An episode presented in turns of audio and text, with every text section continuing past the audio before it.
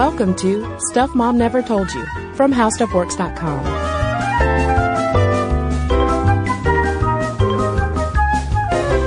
Hello and welcome to the podcast. I'm Cristen. And I'm Caroline. And since it is Halloween season when we are recording this episode, we are honoring, celebrating the villainess. Yes, the bad girl of pop culture and fairy tales and comic books. The evil stepmother. Yes. The giant octopus with really cool hair. Let's be honest. Ursula's hair is so on trend right now. We've got to admit though, or acknowledge that Ursula was based on Divine, the drag queen.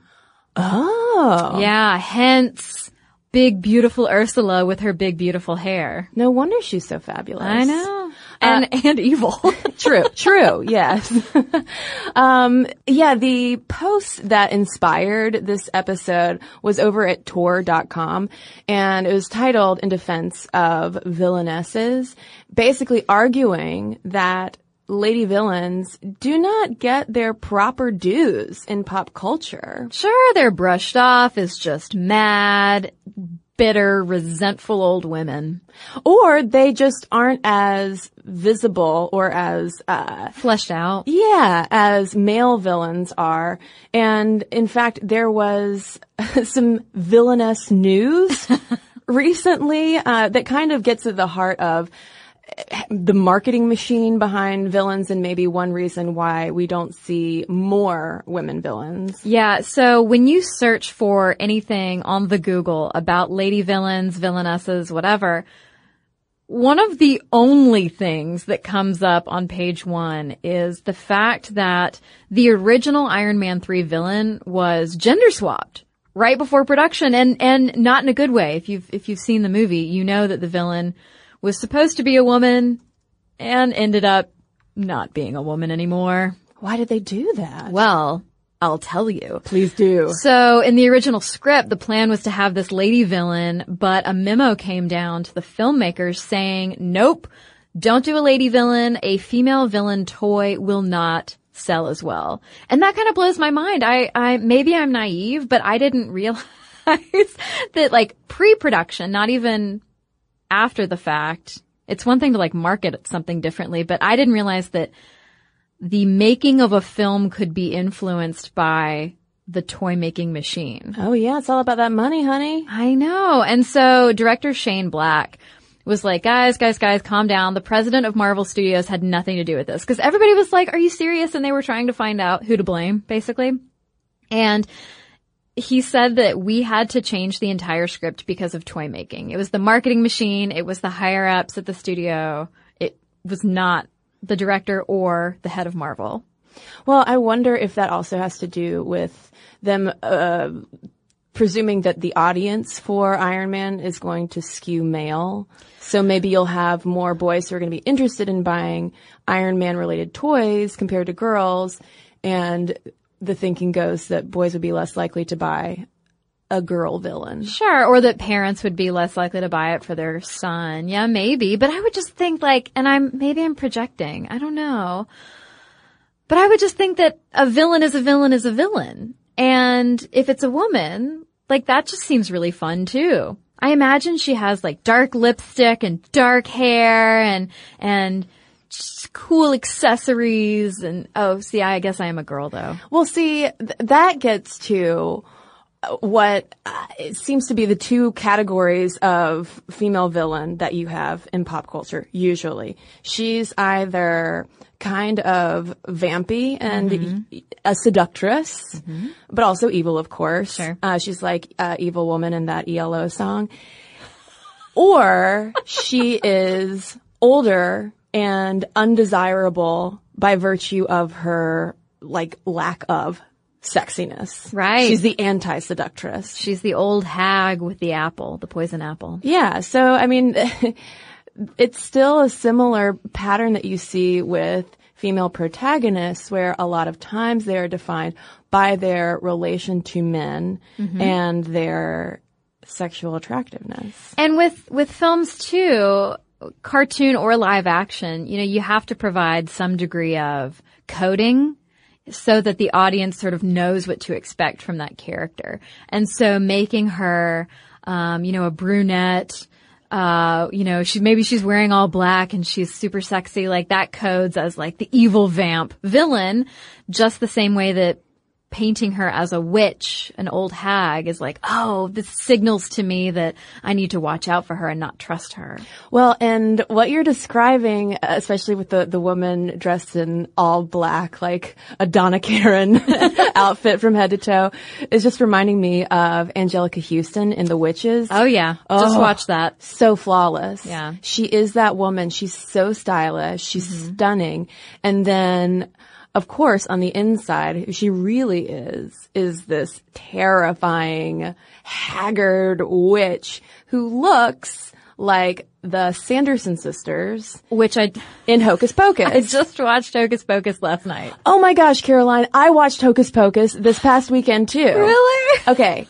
Can we talk Hocus Pocus for a second? For sure. And this will, listeners, tie back into our conversation on villains because they are like the archetypal, like evil crone. Yeah, and they've got in that group of three sisters, they have it all, right? Oh yeah. They've got Bette Midler's kind of, she's not the old hag in terms of like the Snow White evil witch with the poison apple, but she is still made to look with the buck teeth that are yellow and the crazy red curly hair. She's made to look a little more old and haggard compared to her sisters. Right. And she's the most powerful too. Correct. And then you've got Kathy Najimy who she's, they make her do this weird like crooked thing with her mouth. Yeah, she kind of talks out of the side of her mouth. They give her a speech impediment. Yeah, and she, yeah, she is the dumber. Well, she's dumber than, uh, Winifred.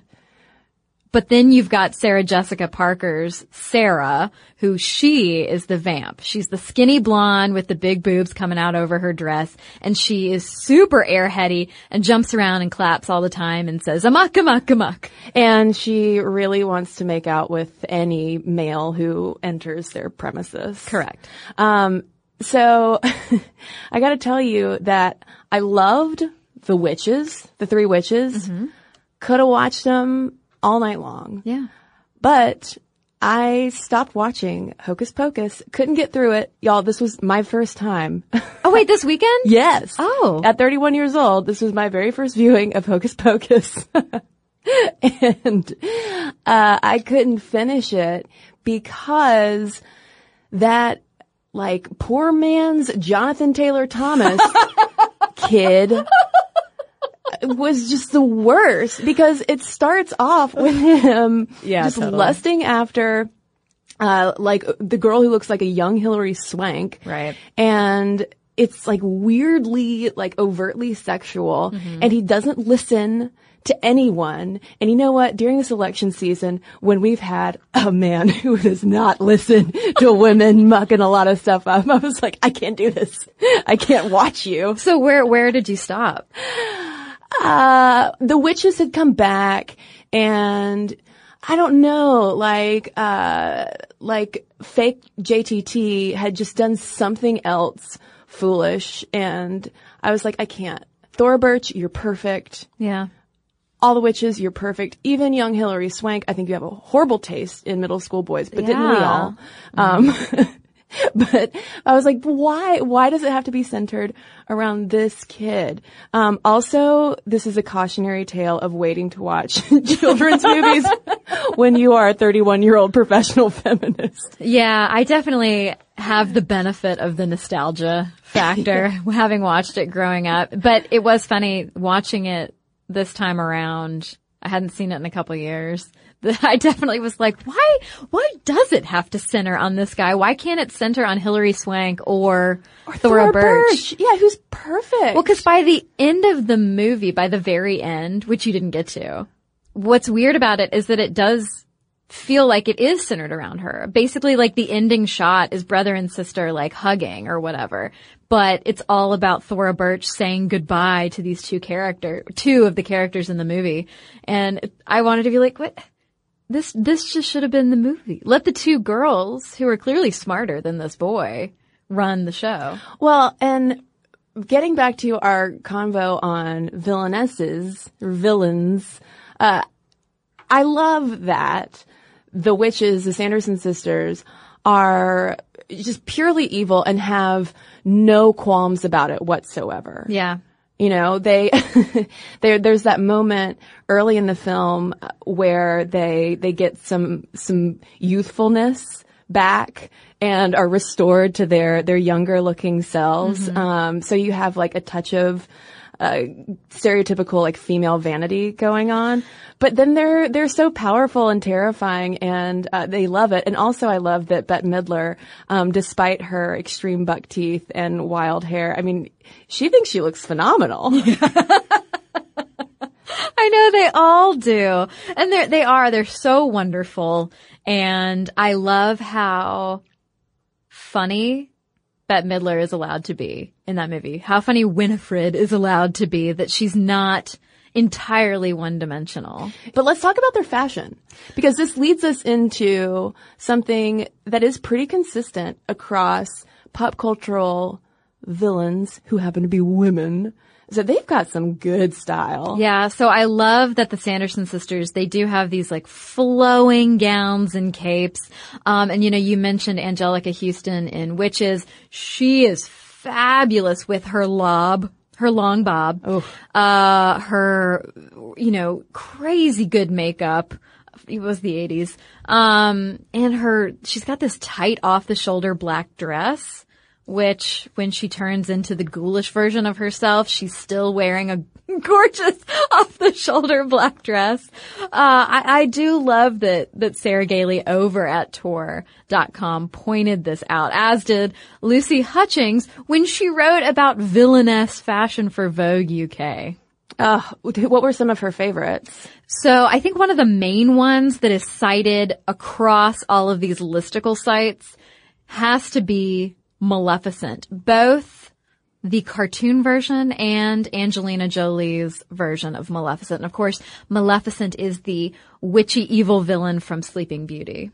Yeah, she she has that amazing headpiece. Yeah, she has that amazing headpiece. It's so elegant, you know, for being like horn shaped and whatever. Um, and other villains with amazing accessories, like you've got to think of Elle Driver's eye patch. She's, uh, Daryl Hannah in Kill Bill. Cersei's queenly armor. So Cersei finally, spoiler, Cersei in Game of Thrones finally gets to be on the throne. Who knows how long she'll be there.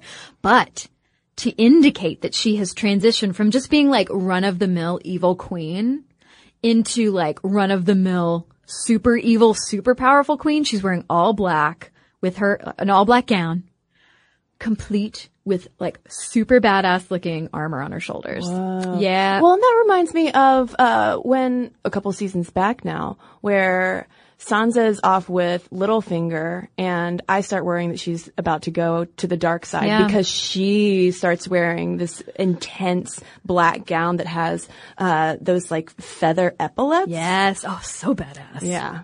Way, way to go, wardrobe department. Indeed. But I mean, those, those killer wardrobes, I mean, they might be wearing robes like Maleficent or O-Ren Ishii, also from Kill Bill. They might have fabulous coats, depending on how you view fur. if you look at Cruella de Vil or Miranda Priestly from Devil Wears Prada, she's kind of the villain of that movie. Obviously, that's not a comic book movie or anything Right, like and obviously she's supposed to be Anna Wintour. right. so she must be well dressed. but she's a villain for sure in that movie and she has fabulous coats. Uh, and one very common wardrobe choice, particularly when it comes to comic book and superhero movies, is the cat suit. And so not only obviously do you have Catwoman wearing the cat suit, even though one might argue that Catwoman is really more of an anti-hero than a villain. Let's, let's go back, right? Ghostbusters number one, Zuul right? Even though Zuul is not technically a woman, Zuul can take whatever form he or she wants. When Zuul shows up on top of Sigourney Weaver's building, Zuul is dressed as like the white version of Grace Jones, basically. Anyway, you've also got Nebula in Guardians of the Galaxy, uh, and Harley Quinn, not in the latest live action movie, but in the comics, she's wearing kind of like a Joker type cat suit. Well, and then there's also Poison Ivy who wears a cat suit. Made of ivy. well. Yes.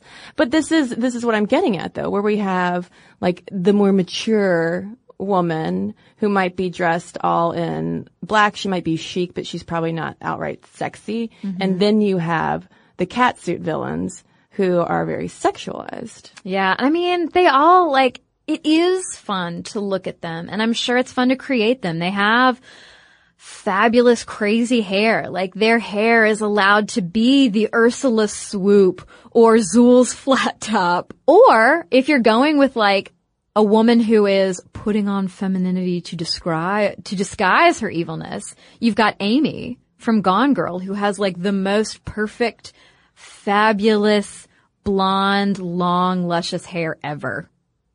She just puts on that luscious hair and then Just like Lego hair, just puts it on in the morning. and bamboozles Ben Affleck. That's right. And, you know, tied in with the whole, like, having fun with appearance thing is the fact that a villain, like I was saying, a villainess is allowed to look different. She's allowed to have these different physical attributes than just like the perfect Disney princess. Well, because she's loud. I mean, this reminds me of our episode on curly hair, where a lot of times you see coded in movies if you have sort of a life montage where suddenly a, a female character kind of like gets her act together.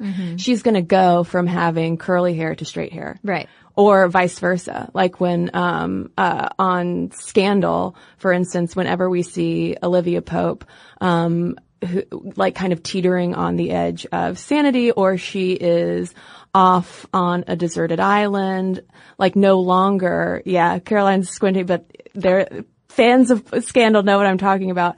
Um, when, uh, when she's not her put together Olivia Pope, um, self, she usually has curly hair. Interesting. See, but it's coding. It's it's signaling to the audience that like even if you're not literally thinking like, oh, she has really curly hair here versus straight and put together, um, it's still signaling to you that something's different. because it's all it all kind of boils down to what we associate with acceptable femininity, which is uh, modest. You're not going to wear a bold red lip like Maleficent. You're not going to wear a gaudy fur coat like Cruella. Yeah. And you could see this as both a pro and a con, but you are also likelier with uh, villains, female villains in pop culture for her to not necessarily be white in the same way as so many female protagonists are. Yeah. Okay. So yes, that like virginal white femininity that is like the crux of so many protagonists in these like fairy tales or in these comic book stories, just the same way that the villainess is coded as evil or crazy by the way her hair is or her makeup or her clothes. You know, the, the protagonist, the fairy tale heroine is so often just like the traditional feminine that we think of, the traditional white feminine that we think of. Um, but you can have plenty of different types of villains in comic book movies, in fairy tales. Uh, You've got Verret Din, aka F- Fatality. She's a comic book villain with DC Comics. You've also got Zenzi. She's a new villain actually for the 2016 Black Panther comic series by Ta-Nehisi Coates.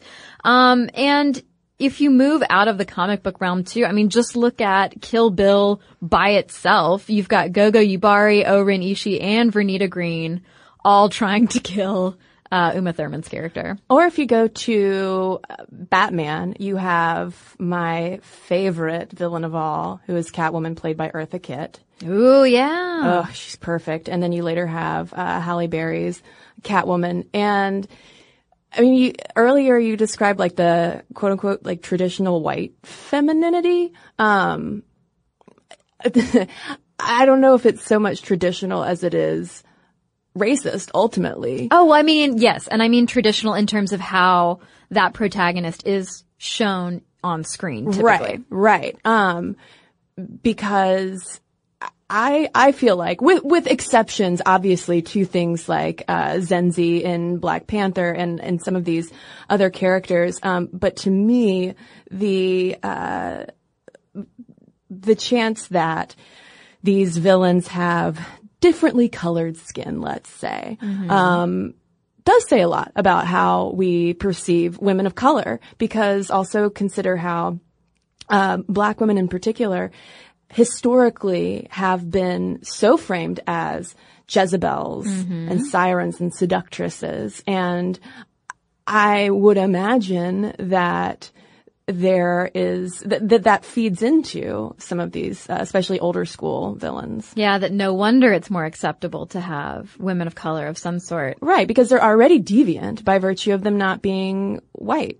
Right, exactly. And I think that ties into the next point of why it is so common slash acceptable to have a villain who plays on the whole vamp trope, who is that sexy, made up, you know, busty, evil woman because even if she's playing on her sexuality and toying with men and taking advantage, it's like you can't you can't hate her for it. That's her power because she's evil. So it's okay for a woman to display outright sexuality if she's evil and will be defeated in the end. Well, and then by by that logic, then doesn't that mean that a woman doesn't that suggest then that a woman who uh, is open with her sexuality and wields it in such a way that that is the evil thing about her? Sure, exactly. You know? Yeah, I know. And and some of my favorite villainesses do do this. I mean, but it's an old trope. Oh, yeah, it's so easy to rely on. Like, Right. okay, so one of my favorites is uh, in one of my favorite movies to watch around Halloween, which is the 1999 Sleepy Hollow with Johnny Depp. Love it. Love it. It's one of my favorite movies. And Miranda Richardson's Lady Van Tassel, uh, in that movie is so freaking brilliant. She gets to be beautiful. Uh, she gets to be glamorous, right? She wears these big gowns. Even when she's mid, like crazy evil woman and her hair's coming out of her updo, she still looks like so fabulous and glamorous when she's totally losing touch with reality.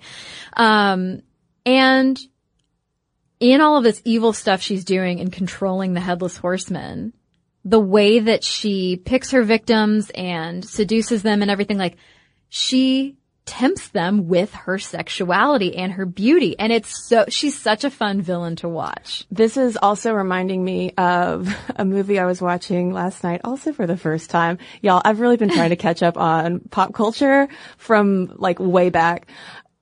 I was watching Casino and Sharon Stone, who plays mm-hmm. Robert De Niro's wife, hustler turned wife, is such an embodiment of the vampy villain because you know from the first moment you see her on screen that she is going to be his downfall because she is so captivating in her whole presentation. Of course, she's gorgeous, but also in how they um, outfit her as just this very glamorous but ultimately money hungry and self-destructive um, like Vegas queen. Well, yeah, because how could beauty and sexuality coexist with a woman who doesn't implode? Well, you know? beauty, sexuality, and ambition. oh, yeah. I mean, granted, her ambition was just to be like obnoxiously wealthy, um, but nonetheless, as we're going to get into, that I mean, a lot of these villains are ambitious. yeah. You know, not to be a villain apologist. They leaned in. they really did. Ursula, who, who leans in farther than Ursula? Come on.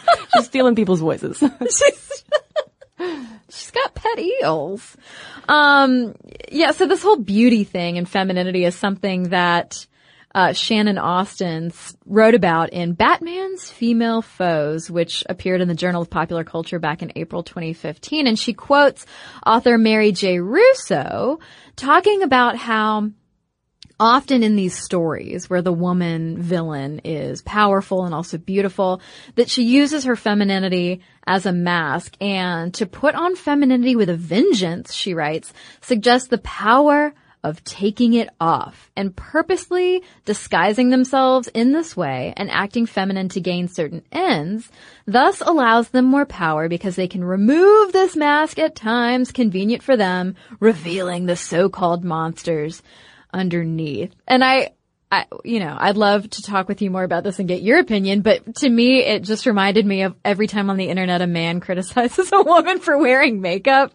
Uh, but, but, you know, I mean, quite literally, that's what Anjelica Huston's witch villain does in Witches.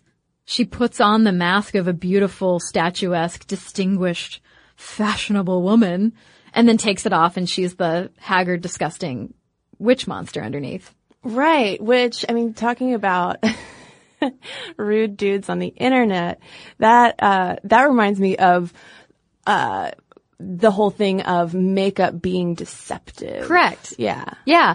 And, you know, a villain, no matter male, female, old, young, whatever, deceit is probably part of that. Part of the storyline is that you need to deceive the hero or the heroine. And so in this way that Austin and Russo are talking about, femininity is like a super dangerous disguise because look at Poison Ivy, you know, she's beautiful, you know, and she'll tempt you with that beauty. And then her kisses are fatal. She will kiss you and it will kill you. Yeah, I am highly allergic to poison ivy. Oh, me too. Oh, I can look at that stuff. Oh god, I had to like I got it so bad a couple years ago. I had to take steroids for it, and I just lost my freaking mind. I was rage crying all the time, no. so I don't take steroids anymore. But anyway, And we also do not need to go around kissing Uma Thurman, apparently. yeah, no, don't do that. But if we look at how a lot of times, especially with more traditional fairy tales like Grimm's fairy tales and a lot of the Disney princess plot lines, you have these villains who are older and there, there's like this catch 22 of those kinds of fairy tales obviously rewarding feminine youth, Correct. Yeah. fertility and beauty mm-hmm.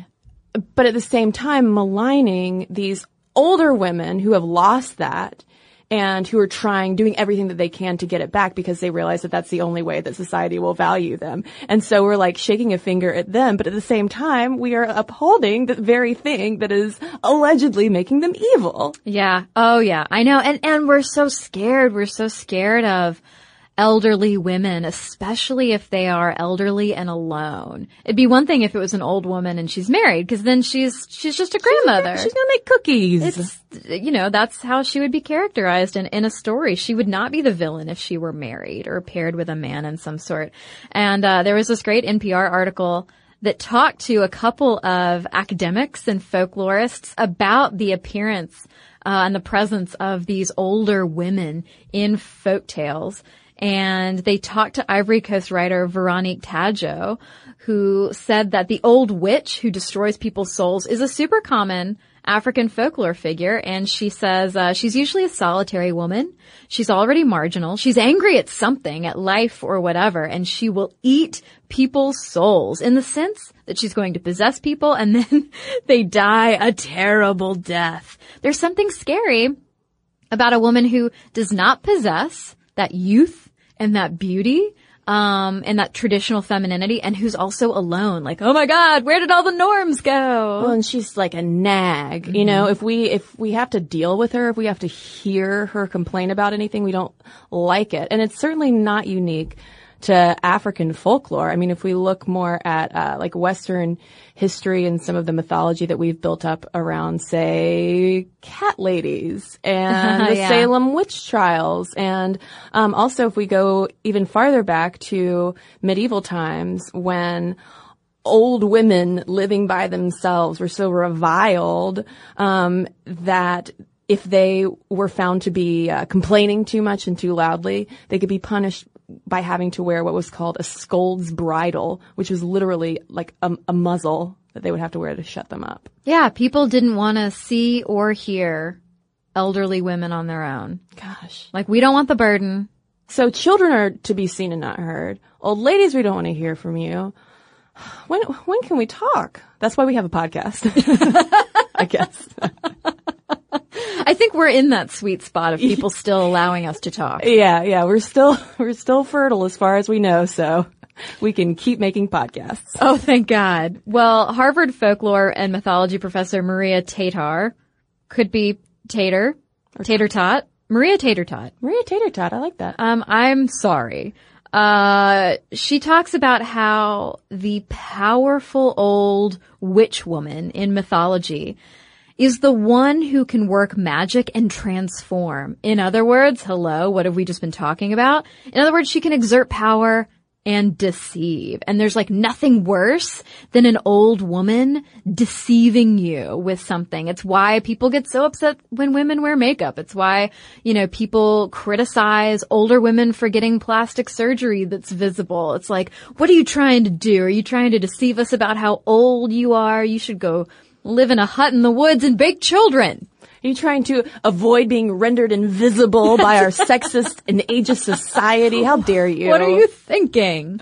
Um, and you know, uh, this Harvard professor points out something that I hadn't even thought about, which is the transformation sequence that's in some of these Disney movies that we've talked about. Uh, she says, uh, I always look to the Disney film Snow White and that charismatic, wicked queen who's down in the cellar with her chemistry set. There's a sequence in which she turns from a beautiful, charismatic, wicked queen into an old hag. And then of course she points out, I think there's a scene that's probably more frightening for adults than children because it compresses the aging process in about 20 seconds. Um, but it also reminded me of the scene in Game of Thrones where Melisandre takes off her magic necklace at the end of the night and transforms from this beautiful, seductive, red-headed witch into this ancient old woman who's hunched over and sagging and her hair is falling out. And I mean, I, I like hello tropey trope tropeness of displaying just how powerful and evil someone is by how they deceive you with their appearance and their femininity. Right, because if she w- weren't disguised as that sexy witch and just looked like an old crone, no one would listen to her. Right. Uh, but, but there are really fun ways that these villains get to flout a lot of feminine conventions, and we're going to get into that when we come right back from a quick break.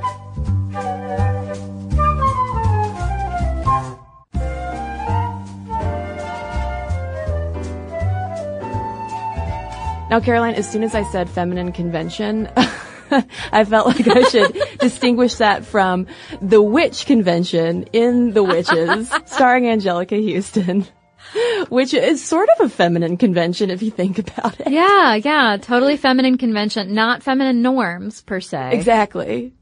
But definitely a feminine convention. They they do eat children. Or no, they turn them into mice. They don't eat them. Yeah. Yeah. So that's fine. Um, but I, I do think it's fun. I mean, you know, I think it's fun to look at villains and talk about them because they do flout so many conventions. And we've already talked about, you know, the stereotypical image. You know, they flout traditional femininity as it's as it tends to be presented to us on screen. Um, but because of a lot of that flouting, all of this flouting going on, they can make a lot of people nervous too. Well, and one of the reasons behind that, some people have suggested, is because IRL, outside of Grimm's fairy tale land, we don't really understand female criminality all of that much. It's it's still kind of hard for us to wrap our heads around it. Yeah, there's a lot of assumptions, and this is coming from Brenda Russell, who wrote Perceptions of Female Offenders. According to Russell's research and the research of others, we do tend to think of female criminals as an anomaly. Like it's weird, Something must have happened, and we tend to view them either as victims who were acting in self-defense or they were under the control of others, like, oh, well, she must have been like one of Manson's women. She must have been told what to do and duped into being so evil and unnurturing. Or they are crazy criminal deviants whose actions strayed from typically female behavior. Like, she does have to be some comic book superhero villain. Like, I can't imagine a woman who's like a run of the mill kleptomaniac. Basically, your run of the mill, average everyday klepto. Ah, she's just got sticky fingers. It's just Winona Ryder. Hashtag 90s jokes. Oh, love Winona. Love you. Um, but then of course there's the thing, Cristen, that you mentioned earlier, which is tied into this as well, that like, ah, none of this is normal for a woman to do, to be a criminal. But when it comes to women of color who commit crimes, we tend to be less sympathetic because it's like, oh, well, no, she's, that's just to be expected from a black woman because they're unchaste and untrustworthy. Yeah, yeah. There's there's a lot of uh, it's it's a hot mess really when you start unpacking it. Yeah, views of what women are capable of or not capable of are so inextricably tied up with issues of race and class as well. And speaking to that for listeners who want to learn more, we did a whole episode on kleptomania, um, which speak a lot to uh, race and class. So definitely go back in our massive archive and dig that one up because it's a good episode. Uh, but of course, too, you have a lot of female villains who symbolize what we repress. And that immediately makes me think of Carrie's mom. Yeah, oh, yeah. What, what does she call it? Dirty Carrie. pillows? Yes, your your breasts are dirty pillows. Yeah. and she's terrified of Carrie getting her period because that means that she's then sexually mature. Fears about female sexuality. Yeah, I mean, is that really like at the heart of female villainy? Is sex panic? It's, I mean, it, it seems like it. And, well, and the thing about that too is like, okay, let's think back to, to older, older tropes, fairy tales, folklore, and you've either got that temptress villain witch type lady or you've got the old hag. And the more those stories are repeated, the more they've become deeply ingrained into our collective subconscious, basically. And so when we, I say we, like I'm a screenwriter, when we create new stories, what are we doing but reaching back into what we think of in terms of what a female villain looks like? And frequently that goes all the way back to sexy witches, basically. Or I would argue that it goes all the way back to the Garden of Eden Oh, snap. and Eve. While Original sin. yeah, it might seem like a stretch to call Eve a villain. No, it totally works. Yeah, I mean she's she is uh you know lured into this by the snake, Yeah. Satan in the form of the snake, but nonetheless she deceives Adam. Yeah, you've got deceit. You've got a naked lady. You got long hair, don't care. you and we know what, uh, You got some dirty pillows because you know they weren't wearing clothes. Well, you know what Hippocrates thought of long hair. That it was full of semen. That's right. That is a fact. That is a fact, listeners. yeah, that goes back to a couple episodes now that we've done. We just love talking about Hippocrates and hair. It's my favorite Hippocrates fact for sure. Um, but in terms of repression, uh, Shyla Fairfax over at Kern blog in June of 2014 cited film theorist Robin Wood uh, in looking at horror cinemas in particular, quote, return of the repressed tool. Uh, Wood said that monsters are manifestations of our tendency to enforce surplus repression within our communities, ensuring we're all monogamous, heterosexual, bourgeois, patriarchal capitalists. All right, so translate, please. Um, basically, as Wood explains in this theory, women are a counterpoint to male domination. They are therefore a threat to patriarchal society. And so men project their repressed femininity, which they hate because it's not powerful and it goes against patriarchal structure. They project all of that onto women.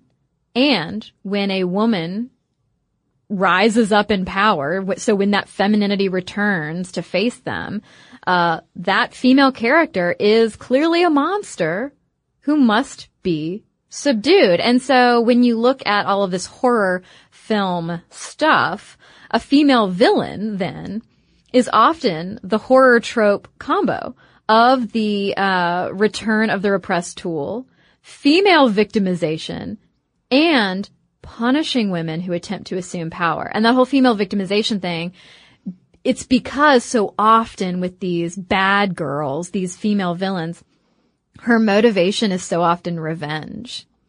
Yeah, I mean, and revenge for social rejection sometimes. I mean, you do have in the Judy Garland Wizard of Oz, for instance, you, you do have the Wicked Witch of the West who goes after her because, uh, she thinks that, um, Dorothy has killed her sister.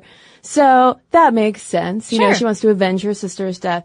But as Eliana Dockterman over at Time Magazine pointed out not too long ago, one thing that a lot of uh, female Disney villains have in common is revenge for just straight up social rejection. Yeah. So I didn't realize that Ursula gets mad at the beginning and uh, targets Ariel because she sees Ariel leaving for a party.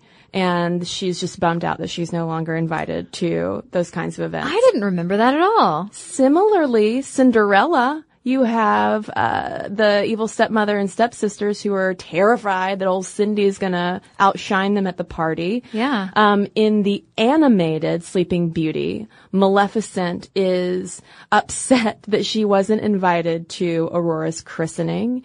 Oh, right. Well, but in the live action, Maleficent with Angelina Jolie, her backstory is that she got her heart broken by some man and now like anyone who experiences love or whatever is just too gross and she's got to, you know, hurt them or whatever. Yeah, that was a disappointing choice. Yeah, I mean, think of all of the crazy weird backstories. You're literally recreating a fairy tale in whatever way you want and like that's what you go go for. Well, and Dockterman points out that meanwhile, you have male villains who tend to be allowed in in the Disney canon tend to be more allowed to just be like evil for the sake of uh, wanting to cement power. So with Scar in The Lion King and Jafar in Aladdin, they just want to be king. Yeah. That's also a song. I will not sing it.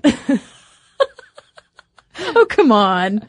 Um, but for some of the same reasons that these female villains and these tropes make people nervous, uh, whether it's in real life according to researchers or just uh, whether she's scaring people in the film, uh, it, there's plenty of reasons to like her. Oh yeah. You know, she's fun. She's fierce. She wears a bold lip. Oh yeah. No, seriously, love it. Uh, She's unapologetically power hungry. She doesn't have to just be spunky and rely on the hero to get her where she needs to be. She tends to be brilliant, if not a mad scientist type. She's unpredictable. She's independent. Uh, her storyline, her uh, reason for being, doesn't have to rely or revolve around a man it can have something totally different. I mean, frequently it does involve a man to some extent, but it doesn't have to. Well, with a lot of the social rejection lines, though, it's more uh, anger over competition with other women, which is also an interesting twist to consider. Yeah. And typically the thing with these lady villains, whether it's live action, cartoon, folklore, whatever,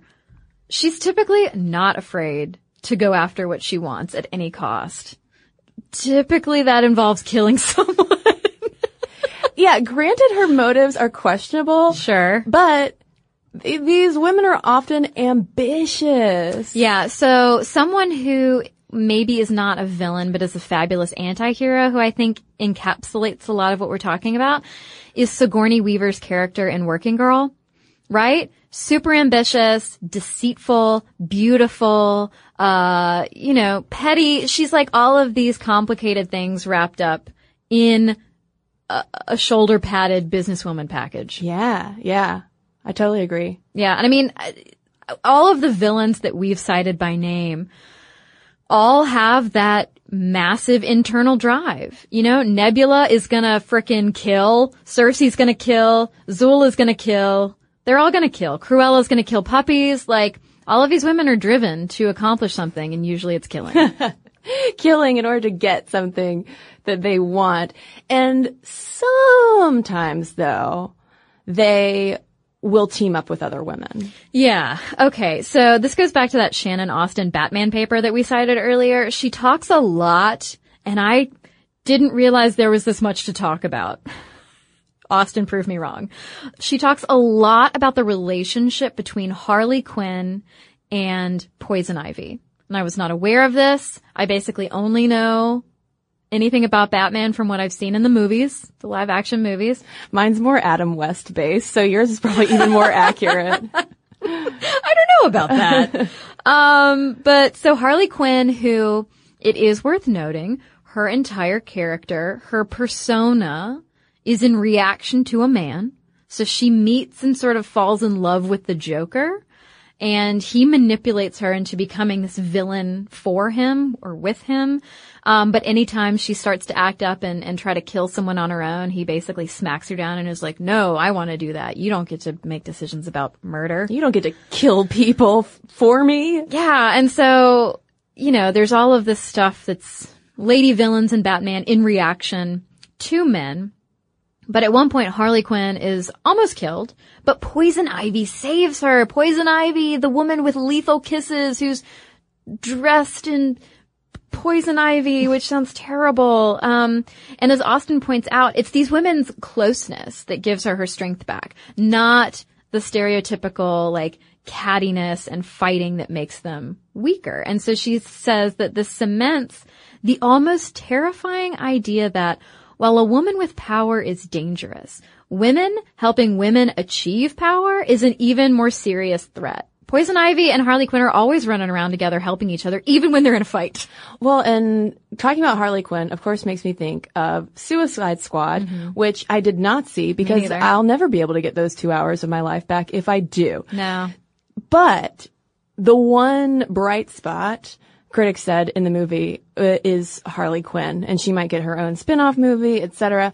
So I am curious from listeners who are in the know what they think about her portrayal in that film, because more broadly, I would be curious um, to see whether and how the dynamics and motivations of female villains changes at all in more ensemble roles where they are usually the only female villain in the room surrounded by their, their dude villain friends, um, or they might be one of two. Uh, but I'm, I'm just curious from, from listeners if that changes, changes things at all or if, uh, they're still just kind of the same but hanging out with baddie friends. Yeah, and you know, we've talked a lot about ambition and female power and the fears around it. And Sarah Gailey over at Tor wrote that the dividing line between a protagonist and a villainess typically ends up that the villainess uh, actually gets what she's been working for, meaning power. And you know, still what we've been talking about is that what makes the villainess a villainess is that she's still striving for more. She's still striving for more power, um, typically over the protagonist or the heroine. And Gailey writes, somewhere in there, they stop caring about what other people think and they get what they want and they turn it into cautionary tales. Something bad is waiting for the woman who goes that way. We believe it and we repeat it. I mean, we're basically trained through everything from folk tales to being read stories as we're growing up to watching movies now as grown-ups trying to catch up on 90s pop culture. We're told that women with power are to be, we're, we're to be suspicious of them. Well, and that up until recently, I do think the narrative is changing, um, in part because of major successes like Frozen. Um, but for so long, the underlying message was that really the only honorable aim for a woman would be to find her prince charming. Yes, to be quiet and sweet and modestly dressed and wait for the hero to come save you in the tower. Yeah, be the damsel in distress. Yeah. Rather than doing it for yourself. Like Maleficent with a headdress. That's right. wonder if I could start wearing a headdress. Listen, you can. The only thing stopping you is getting getting a headdress. You're right. Maybe I could just get like a fascinator. You know, maybe I'll Oh, you know Holly from Stuff You miss in History Class can hook you up. I know, but I just always wear t-shirt and jeans. Would it be weird? Maybe if it's It like, would be like your flair, you know? You, you're, like how uh, pickup artists are encouraged to always like wear something that will spark conversation. So yours can be a fascinator. I think I have killed this idea for you now. Yeah, also my soul, that's fine. I'm turning into a villainess as we speak. But because of all of these rich layers and convention defiance that these villainesses tend to exhibit, a lot of people are calling for more of them and more fleshed out, more interesting female villains. Like, give us more. Yeah, I know. I mean, I feel like we typically have been so starved for women who don't fall into stereotypical save the damsel in distress categories that of course we would be excited to see women in these crazy villainess roles. I mean, I would argue that like maybe we should just get more three dimensional women characters in general rather than having them need to be Amazing Amy from Gone Girl. Well, and one thing we haven't mentioned that we absolutely need to highlight is how arguably nowhere else in mainstream cinema, big screen, small screen, do you so reliably see any sort of body diversity like you do Yeah. with villainesses. Now, of course, if they are the more sexualized catsuit wearing ones, they're gonna look, you know, like supermodels. They're gonna look like Halle Berry. But when you think about the Sanderson sisters and Ursula, you know, you do have fuller figured women in there. Now, of course, it also says something about the fact that they are deviating from, you know, that uh, thin ideal. And that also says a lot about our fat phobic society. For sure. But that's also a convincing argument to see more of them and to also have them be more three dimensional. Yes, yes, because as we've clearly been talking about, even though the Sanderson sisters are villains and they're evil, we love them. I love those women, even though, you know, all your faves are problematic. Um, and Kelsey McKinney over at Vox says, yeah, maybe. Um, she argues that yes, male villains have tended to get the juicier, more complex roles with fleshed out backstories and rich motivations. Um, possibly, she says, because we love the bad boys. We love complicated, difficult, evil genius men. Uh, she does point out, by the way, that whole entire books have been dedicated to pop culture's difficult men. I feel like there's one that has Tony Soprano in the title. Well, you do have the whole Wicked series and how incredibly successful that's been, That's true. which is all focused on uh, the witches The in Wizard of? Oz. Um, yeah, and she, uh, McKinney goes back through our pop culture villainous history and says that, yeah, I mean, they're great and they're fabulous. Um, but they have tended to be like Maleficent, a little bit flatter. Uh, they tend to be used as plot devices, um, like, she says, the original Maleficent and, um, the Wicked Witch of the West, who, yes, she has the motivation to avenge her sister's death, but is really just kind of shrieking and vengeful on screen before she melts. Um, or she points out Nurse Ratched in One Flew Over the Cuckoo's Nest, who's evil, but she has no real backstory. Okay, also, I had totally forgotten, even though I've read the book and seen the film, in One Flew Over the Cuckoo's Nest, Nurse Ratched ends up getting hers at the end in the most horrifying way. Like, yes, she is pure evil and she treats patients in this psychiatric ward terribly, um, but her comeuppance is like very close to sexual assault. So toward the end of the film, Randle, who's played by Jack Nicholson, um, ends up getting in a brawl with Nurse Ratched and he rips her uniform. And I can't remember if it's like more graphic in the book, but he, yeah, like tears her clothes off and it's just, it's very violent. And while, okay, she's, she's horrible, um, female villains having their comeuppance be sexual violence is uh, not cool. Like that, No. that says a lot about just like an outright hatred for women across the board. Well, to me. But I mean, I think that that ties in and meshes perfectly with all of those theories about femininity and sexuality being deceitful and a disguise used to tempt the helpless, pure man. Well, and and Nurse Ratched is such the opposite of the stereotypical like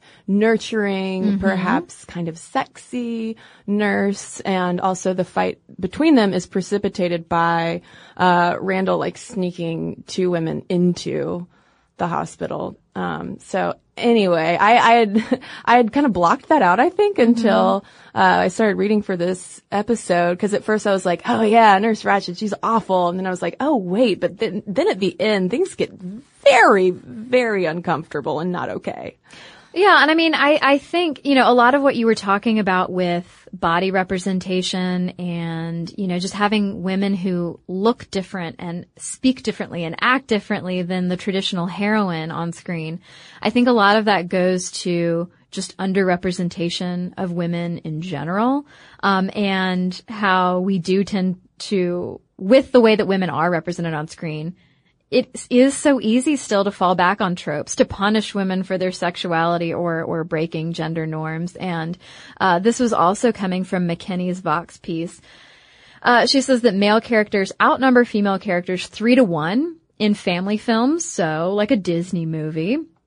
And 41% of male TV characters are shown on the job in comparison to just 28% of female characters. So women either aren't there or when they are there, they're not shown in positions of power or seeking power. But uh, some would argue that it's definitely getting better, not necessarily because we're seeing um, more three-dimensional maleficence everywhere, but because of the rise of the female anti-hero. Oh my god. My favorite anti-hero right now is Phoebe Waller-Bridge on Fleabag. Oh, you and me both, girl. Oh, I binge watched. There's six episodes on Amazon. I binge watched it. I, I belly laughed the entire time I was watching that. And at the end, the last episode, I was alternating between laughing and sobbing like a crazy person. It was such a good show. She is such an amazing character. I'm a little obsessed. And I just saw an article. Where was it? Was it on Refinery? I just saw an article about what her lipstick shade is on that TV show.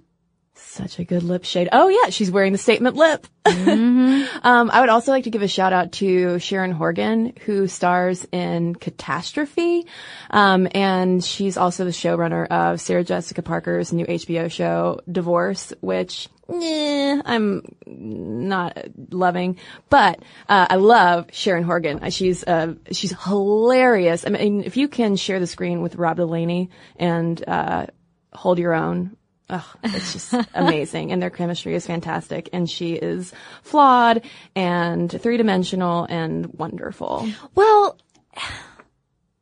and that, you said something that's so key and it's flawed. And whether you're a villain or an anti-hero, and typically, if it's not a fairy tale, anti-hero equates to just regular woman, uh, with flaws and bumps and bruises and all. But, um, McKinney writes about how when you don't let women be either the villain or just the flawed anti-hero, that ties into ideas about benevolent sexism. That like, make sure if we're gonna have a heroine, she's going to be upstanding and, you know, pure and innocent and in need of help you know, we can't, we can't let the woman hero have flaws and potentially be angry. Well, and that's why Jessica Jones is such yes. a refreshing change from all of that too. Yeah. Although still, all of the people that we've been naming so far, white. Yeah.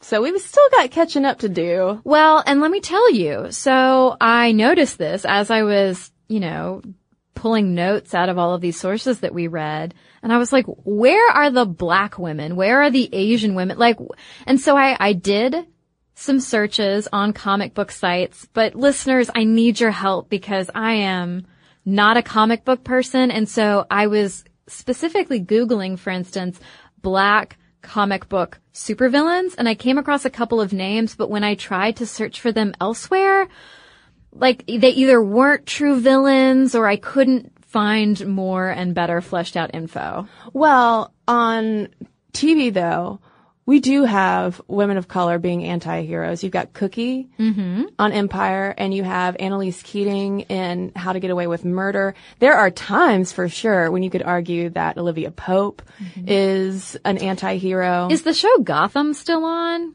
Because Jada Pinkett Smith played Fish Mooney on that show. Yeah. That's a villain.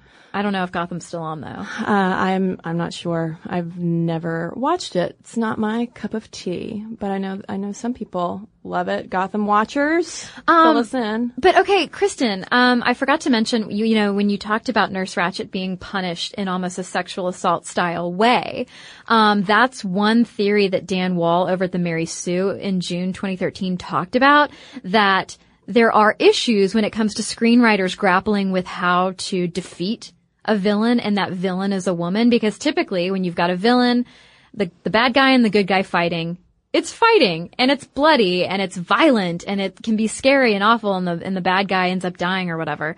Um, and so Dan Wall is like, I just wonder if screenwriters are nervous about having some big epic final scene battle between a man and a woman. And, and his thing, I know Cristen shaking her head, Wall's thing that he argues is like, if that really is what it is, because that's just a theory that he's wondering about, just write write better stories that don't have to involve punishing Nurse Ratched by taking her clothes off or whatever. Yeah, there are all, uh, other forms of confrontation that might not necessarily involve violence. A, so yeah, be more creative. Also, uh, talk to Joss Whedon because Yeah. he made Buffy the Vampire Slayer. If he can make a seven season hit show where Buffy is getting beaten up sometimes. I mean, granted, of Yeah. course she's defending herself, but like when early in, uh, what is it, in the second season, when, spoiler alert, she and Angel fight, it is harrowing to watch.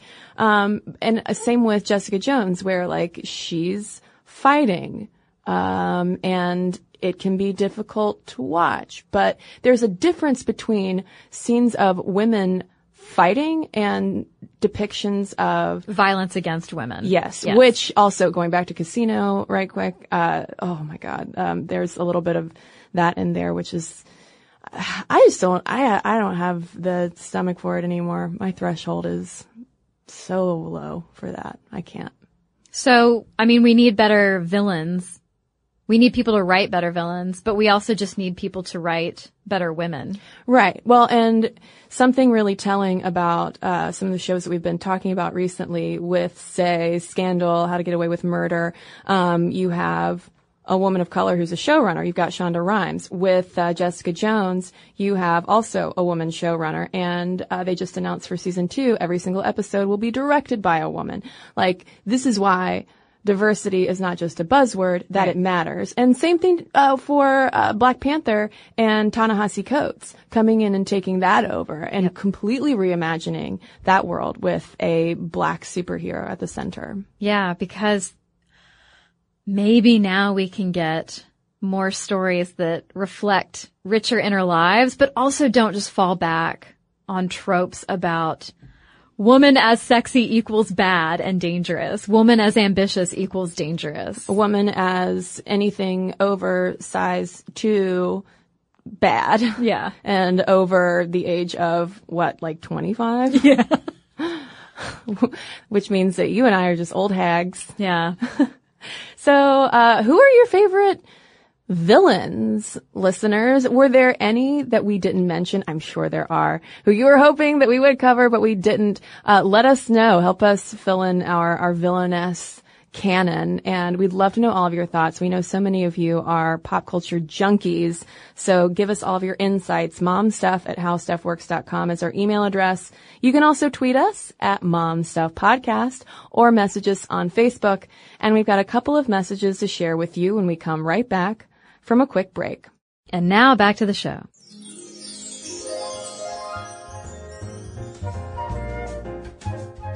We have some letters here about a woman who is decidedly a hero. Uh, I have a letter here from Polly in response to our Shirley Chisholm episode. She says, the first I heard of Shirley Chisholm was on a trip to New York where I wandered into a Brooklyn deli alone and was graced to sit with a sweet older fellow. While I devoured my pastrami, he told me how he'd worked right beside the late, great, unbossed and unbought Chisholm in her campaigns. That man had the twinkliest twinkle in his eye as he taught me about her. Flash forward a year, and I'm a field organizer for Denise Juneau to take Montana's sole seat in the House of Representatives, who I noticed you gave a shout out to on your Facebook page.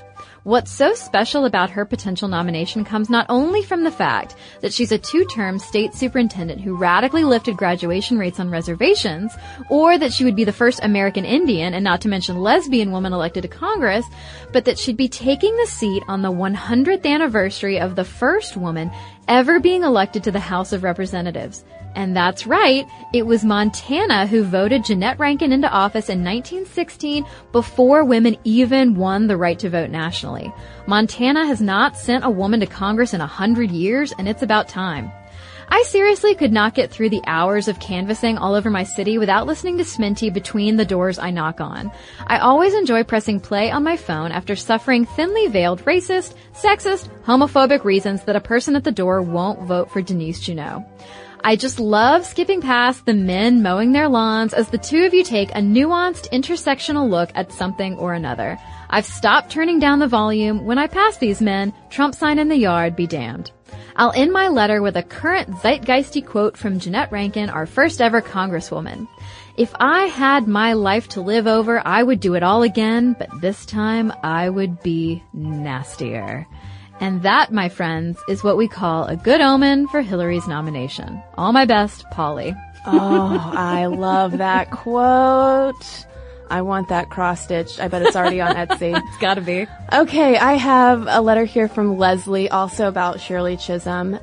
And Leslie writes, I'm not sure if you all know about this, but Shirley is one of the few women who have an official portrait in the U.S. Capitol, similarly to uh, fellow badass Congresswoman Jeannette Rankin from Montana.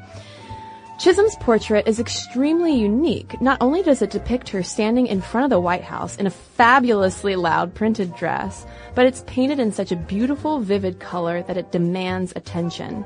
I used to be a congressional intern and would always make sure to point out the portrait on tours that I would give to constituents outlining her importance in political history, not only as a woman, but a woman of color, usually concluding that she was, quote, an overall awesome lady. Oh, Caroline, we've got to take a field trip now. Yeah, that portrait, P.S., is incredible.